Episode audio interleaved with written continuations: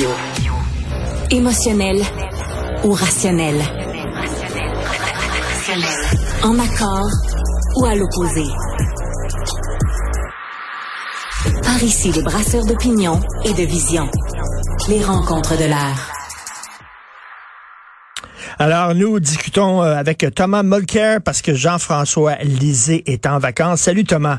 Salut Richard. Est-ce que tu as déjà entendu parler de l'Assemblée parlementaire de la francophonie? Qu'est-ce que ça mange en hiver, ça? Donc, on a vu là, que les députés de la CAQ, du Bloc, du Parti libéral du Canada, du Parti conservateur qui sont allés à Tahiti, les courageux. Est-ce que tu serais prêt, toi, à aller à Tahiti au ah, non, non, mois de janvier? il y, a des sacrifices que je suis pas prêt à faire. Non, non, non. non, mais, mais, mais quand même, c'est quoi cette patente-là? On n'a jamais entendu parler de ça. Ça c'est très critiqué en France aussi. Là, on se demande là, que c'est à, à, quoi ça sert exactement. Tu sais, ce genre de voyage-là, ça sert à rien. Non, non, c'est un petit peu comme euh, les réunions euh, du Commonwealth. J'étais justement à, à Sri Lanka il y a quelques années quand j'étais encore un élu fédéral, puis j'étais là pour l'ouverture de la conférence parlementaire du Commonwealth. Ah, il y avait tous les anciens pays du, Royaume euh, britannique et de l'Empire britannique qui sont aujourd'hui euh, dans cette fameuse euh, Commonwealth. Puis bon, ça ne sert strictement à rien. Parce que même s'ils réussissent, à, puis tu participes, puis tu fais adopter des résolutions et des machins, puis il y a une conférence justement de différentes sortes. J'en ai participé même à un en Russie qui est tout sauf un, un pays démocratique. Mais c'est un peu ça. Hein? C'est une manière de se voir. Lorsqu'il était le président de, de l'Assemblée nationale, Jean-Pierre Charbonneau avait participé à la création de COPA. C'était ça, c'était la conférence des parlementaires des Américains. C'est ronflant comme wow. titre. Et euh, le, leur conférence d'ouverture à laquelle j'ai assisté était à Puerto Rico. Alors, tant mieux si tu es capable de te payer un voyage à Puerto Rico pour assister à des, des réunions stimulantes, jouer un petit peu de golf, faire d'autres réunions stimulantes, aller dans l'océan et te baigner. Tu sais, donc, ça, c'est, il y, a tout ça dans ces réunions-là. Et c'est, euh, très important de savoir que Caroline Saint-Hilaire, euh, n'ayant pas été élue pour euh, la CAQ dans Sherbrooke, ben elle va souffrir elle aussi, hein, parce qu'ils vont la nommer à un haut poste au sein justement de la francophonie à Paris. Alors je, je lui souhaite quand même euh, euh, beaucoup d'amusement dans cette fonction-là et euh, c'est une femme pleine de talent et d'expérience. Il n'y a aucune raison pourquoi pas. Mais euh, c'est du retour d'ascenseur que je pense, François Legault disait, qu'il ferait pas. Ben oui, hein, ben oui. Une autre promesse rompue. Euh, Tom, je veux qu'on parle un peu d'histoire. Je sais que tu veux parler de Pierre Poilievre. On va en parler un peu plus tard, oui. dans quelques minutes. Oui. Mais je veux qu'on parle un peu d'histoire. C'est les 20 ans de l'intervention en Irak. Et oui. euh, on sait que, bon, il y avait beaucoup de pression pour que le Canada participe aux côtés des États-Unis à cette intervention militaire-là. Jean Chrétien s'est tenu debout en disant il est hors de question que le Canada participe à ça. Finalement, l'histoire lui a donné raison. C'était quand même un des, des grands moments de l'histoire du Canada. Qu'est-ce que tu penses de tout ça? Deux alliés importants, le Canada et la France, ont catégoriquement oui. refusé. Hein? Et c'est intéressant parce que, bon, il a plein de, de caractéristiques comme personnage euh, politique de l'histoire, Jean Chrétien, mais on retient pas grand-chose de son temps comme premier ministre, sauf une chose qu'il n'a pas faite, c'était d'aller en Irak. Et, et c'était important que, que, le Canada ait décidé de faire ça. Puis on s'est fait blaster, on s'est fait semoncer. La France faisait partir de Old Europe, hein, selon les Américains. Oui. Et le Canada n'était pas en train de remplir ses obligations historiques et ainsi de suite. Parce qu'il y a Tony Blair qui est venu jouer au trouble fait là-dedans, premier ministre socialiste euh, du, Royaume-Uni. Oui. Lui, il, a, il avait il a fait l'erreur de sa, sa, carrière. En fait, il, il, il, paie encore le prix de, de cette erreur-là. Mais je pense que Jean Chrétien euh, serait toujours avec avec justesse reconnu pour avoir eu le courage de dire non, ça c'est un parti américain auquel on n'assisterait pas. Puis on n'a qu'à regarder le chaos total qui règne dans les pays qui ont été affectés suite. Je suis pas sûr que c'était une si grosse réussite que ça. Les Américains ont réussi pour la première fois à dépasser les 1000 milliards Le, le, le, trillion en anglais, le billion en français. Et euh, ça, c'est une somme colossale qu'ils ont dépensée en Irak. Pourquoi faire? Ils ont ouvert la porte à l'arrivée de l'Iran parce que la majorité religieuse était plus collée à celle de l'Iran. Et donc, eux, ils ont maintenant droit de citer un peu partout dans cet autre pays. Pour les Américains, ça prouve que George W. Bush était une catastrophe sur le plan international. Et écoute, on est allé, ils sont allés en guerre et ils ont risqué la vie de leurs jeunes soldats sur de fausses allégations, en fait, sur la base de mensonges. Et euh, il y a un texte dans le Devoir aujourd'hui où on dit là, euh, on va poursuivre, il y a un mandat d'arrestation contre Poutine pour crime de guerre, mais on se demande, euh, ben écoutez, aller faire la guerre sur la base de mensonges, sur la base de fausses allégations dont, dont on sait pertinemment que c'est faux. On a créé de toutes pièces des fausses preuves pour euh, justifier une intervention militaire, est-ce que ce n'est pas un crime de guerre qui serait passible aussi d'un mandat d'arrestation? La question, euh, la question est intéressante, Tom. Presque certainement, et ça ouvre, puisque c'est dans les nouvelles depuis le, mandat d'arrestation de Poutine, plus un autre pour, et quand même, c'est le rapt d'enfants ukrainiens qui sont envoyés en Russie pour être adoptés dans des familles russes. C'est l'horreur. C'est incroyable. C'est l'horreur. Mais euh, oui, mais on se rappelle, à chaque fois qu'on lit un article là-dessus, il y a plusieurs pays qui se sont exclus. Ils n'ont jamais accepté la compétence, la juridiction de ce tribunal pénal international. Et je nomme les États-Unis, mm-hmm. la Russie, la Chine et l'Israël juste pour nommer quatre, comme ça, parce qu'il y en a quelques autres. Donc, l'ordre juridique international a un trou béant, parce qu'il y a des gens qui disent, ben, je suis pas dedans même si la Russie n'est pas là-dedans, puisque l'Ukraine, qui n'avait pas encore adhéré, mais qui a fait les étapes pour adhérer, puisque c'est en Ukraine, donc ils ont juridiction et c'est pour ça qu'ils ont pu émettre un mandat d'arrestation contre Poutine. Poutine ne leur fera pas le plaisir euh, d'aller se rendre. Au contraire, il s'est rendu en Crimée et à Mariupol euh, en fin de semaine, d'une manière de dire je vous emmerde.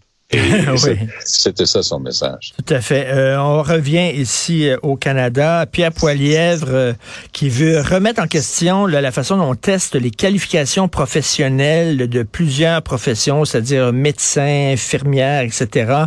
Qu'est-ce que tu en penses des gens qui sont justement qui ont été qui ont été formés à l'extérieur du Canada? Ben, ce qui est intéressant avec Poiliev, c'est de faire un tracking, de suivre de près ses annonces successives. Cette idée-là, celle de cette fin de semaine, il avait presque le, message identique au tout début de sa campagne à la chefferie. Hop là, le débat s'en venait au Québec, parce qu'il allait avoir un débat des chefs, des, des gens qui se présentaient à la chefferie au Québec.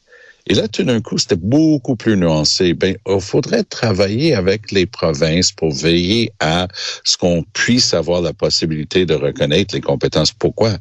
Ben, parce que la reconnaissance des professions, c'est un sous-ensemble de l'éducation, donc c'est de la juridiction exclusive des provinces.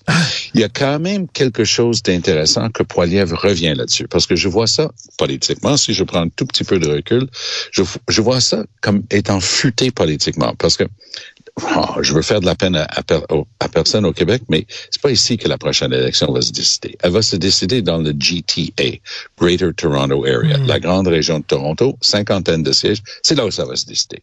Pour l'instant, ça appartient 100% aux libéraux. 100%. C'est à eux autres. Et si Poiliev espère pouvoir casser cet œuf euh, libéral, il faut qu'il le fasse avec des moves comme en fin de semaine, parce que le message qui est décodé par les nouveaux arrivants, c'est ah, ce gars-là comprend. On a beaucoup d'expérience, d'expertise, de formation, mais on ne le reconnaît pas, puis on ne nous traite pas à notre juste valeur. Lui, il a compris. Hmm. Donc, hmm. la hmm. subtilité constitutionnelle là-dedans est perdue. Le message est envoyé à des gens qui se sentent lésés par notre système. Donc, politiquement, c'est un bon move. Est-ce que c'est un bon move en termes de santé? Oui. Aux États-Unis, il y a un listing qui est fait régulièrement. Cette année, ça sort encore. les 20 meilleurs hôpitaux aux États-Unis. Et le numéro un pour la septième année d'affilée, c'est le Mayo Clinic de Rochester, en New York. Et qu'est-ce qu'ils ont fait? Eux, ils ont ouvert les portes toutes grandes aux médecins formés à l'étranger et les utilisent comme physician's assistant, donc des adjoints aux mm-hmm. médecins. La personne fait sa formation dans la vie réelle, apprend les techniques, la terminologie, ce qui doit être appris ici et on peut les aider à former parce que tu peux faire une annonce comme Poilievre, mais ce sont les provinces qui tiennent les cordons de la bourse pour savoir combien de places en résidence, combien de résidents vont être formés.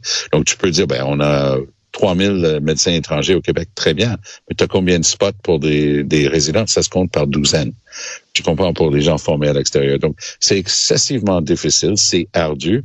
C'est pas toujours très juste parce qu'effectivement, on se prive de très bons talents, mais tu dois aussi, tu dois protéger le public. Tu ne peux pas juste dire, ah ben moi j'ai un papier de médecin de l'université ben dans tel coin du monde. Ben Même si c'est hier, l'idée donc d'avoir une une compétition, un concours, un truc standardisé pour valider, OK, tu as un papier de telle place, est-ce que ça vaut quelque chose? Beaucoup de Canadiens, et jeunes Canadiens et Canadiennes, vous savez ce qu'ils font? Ils vont dans des universités américaines, dans les îles Caraïbes. Pourquoi? Parce qu'ils sont ils ont juste manqué peut-être 1 ou 2% dans leur note. Ça prend 97% pour rentrer. Eux, ils avaient une moyenne de 95. C'est pas des tartes. Mais ils vont se faire former aux îles. Mais là, ils vont rentrer aux États-Unis. Puis là, ils essaient de rentrer au Canada puis la porte est fermée. Donc, on se prive quand même de, de talents et de gens bien formés et on, devrait avoir plus d'ouverture. En tout cas, ça, oui, tout à fait de raison, mais ça démontre quand même que Poiliev n'a pas lu vraiment la Constitution. Si lui pense que c'est de compétence fédérale alors que c'est de compétence provinciale. tout à fait. Tout à fait. je m'en voudrais de ne pas répéter une bonne euh, ligne que Jack Layton utilisait. Il dit, tu sais, si tu veux, dans une des grandes villes au Canada, l'une ou l'autre des grandes villes, si tu veux voir un médecin, parce que apparemment c'est difficile, tu veux voir un médecin, va prendre un taxi. Il y a des bonnes chances que le chauffeur ce soit un médecin de notre pays. très bon. Euh, écoute, la Chine serait propriétaire d'une très grande partie de nos forêts. Oui, et c'est quelque chose qui est passé largement en dessous du radar. Je connais une des journalistes qui a travaillé là-dessus, qui est Elizabeth Thompson, extrêmement réputée et très respectée. Ça, c'est un travail monumental par un consortium de journalistes international parce que la somme d'informations qu'il fallait digérer et absorber pour comprendre ce qui est en train de se passer avec la Chine puis la propriété des forêts, c'est un travail colossal. En gros, à travers des compagnies détenues dans des pays tiers comme en Indonésie par des familles richissimes et avec des liens très établis avec le gouvernement chinois, ils sont en train d'acheter comme ici au Québec, Résolu et tout ça, ces compagnies-là qui sont en train de se faire absorber. Pensez-y une seconde. La province de Nouvelle-Écosse, qui est une province substantielle dans l'Atlantique, la forêt qui appartient dorénavant à ces compagnies-là affiliées, associées, contrôlées par des entités du gouvernement chinois, représente quatre fois la superficie de la Nouvelle-Écosse. Donc, la, forêt québécoise, mm. et c'est absolument cet article-là qui a représenté des centaines, sinon des milliers d'heures de recherche, vu que c'est un peu complexe et long, moi, j'ai vu très peu d'écho, alors que c'est énorme dans le contexte de ce qu'on a vu. En fin de semaine, on apprend quoi? Que les Américains surveillent depuis des années l'influence de la Chine au Canada. Pourquoi? Ben, hmm. Le Canada, c'est son voisin le plus proche. Ben oui. Et c'est une, pour, la Chine, c'est une bouchée.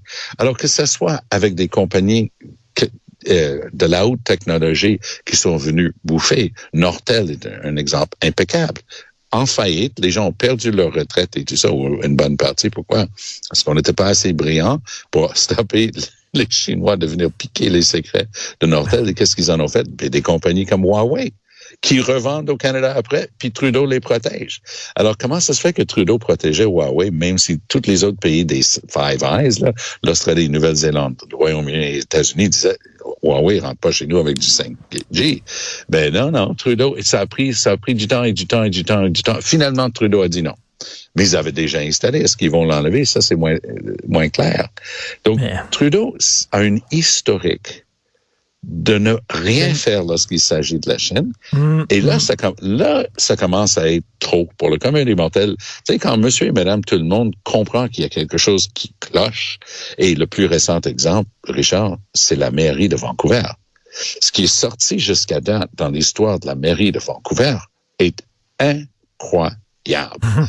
Et apparemment, d'après ce qu'on me dit, il y a des preuves très tangibles, très directes, complètes, qui établissent l'ingérence de la Chine, parce que qui était là-bas? C'est un ancien député du NPD, Kennedy Stewart, qui était le maire pendant quatre ans. Il voulait être réélu et il a tenu tête souvent au gouvernement chinois sur les droits de la personne, refusant des rencontres, envoyant des messages clairs que lui n'acceptait pas euh, ce que la Chine faisait. Puis top, tout d'un coup, euh, les gens de la communauté lui répondaient, puis hop, tout d'un coup, on apprend qu'il y a des, des gens qui représentaient le gouvernement. On parle au niveau du consulat à Vancouver, qui étaient en train de s'organiser, de faire des appels, de s'organiser contre Kennedy Stewart. Et ça, c'est sorti très clairement.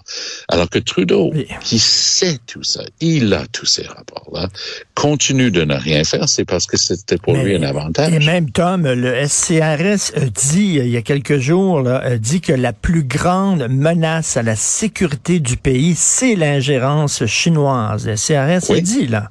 Oui. Donc, et on fait, et on fait, et Trudeau fait rien. Rien. Mais il, a passé le, football à, David Johnston ben pour faire l'enquête, pour savoir s'il devrait avoir une enquête. Donc oui, on peut mettre ça comme je le fais sur le compte de son timing pour ses élections éventuelles et tout ça. Mais c'est un scandale pour le Canada. Là, Trudeau va avoir un break cette semaine. Mon oncle, mon oncle Joe s'en vient visiter. Ah on va parler juste de ça pendant 48 heures.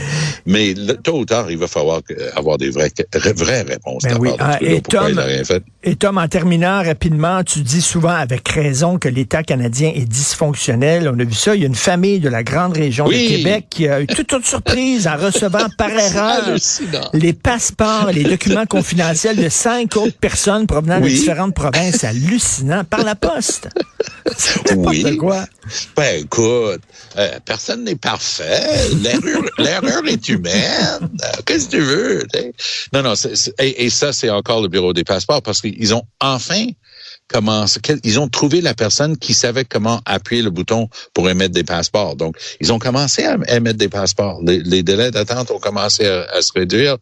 Mais là, il les envoie à droite et à gauche, puis il envoie tes papiers confidentiels. Puis on parle de papiers confidentiels euh, qui étaient avec ces passeports-là. Et c'est absolument incroyable. Mais de ce temps-ci, c'est la même chose. Si tu es parmi les malheureux qui perdent leur emploi, parce que bon, l'économie s'en va sur une passe un petit peu plus difficile, puis il va y avoir des pertes d'emploi, mais tu as payé toute ta vie pour ton assurance emploi? Mais non, tu n'auras pas ton chèque parce que le gars qui savait émettre des chèques, de toute évidence, il est plus là parce qu'ils savent plus émettre un chèque à l'assurance emploi. Alors oui, on, on parle à très haut niveau, la Chine, ingérence, la guerre, machin.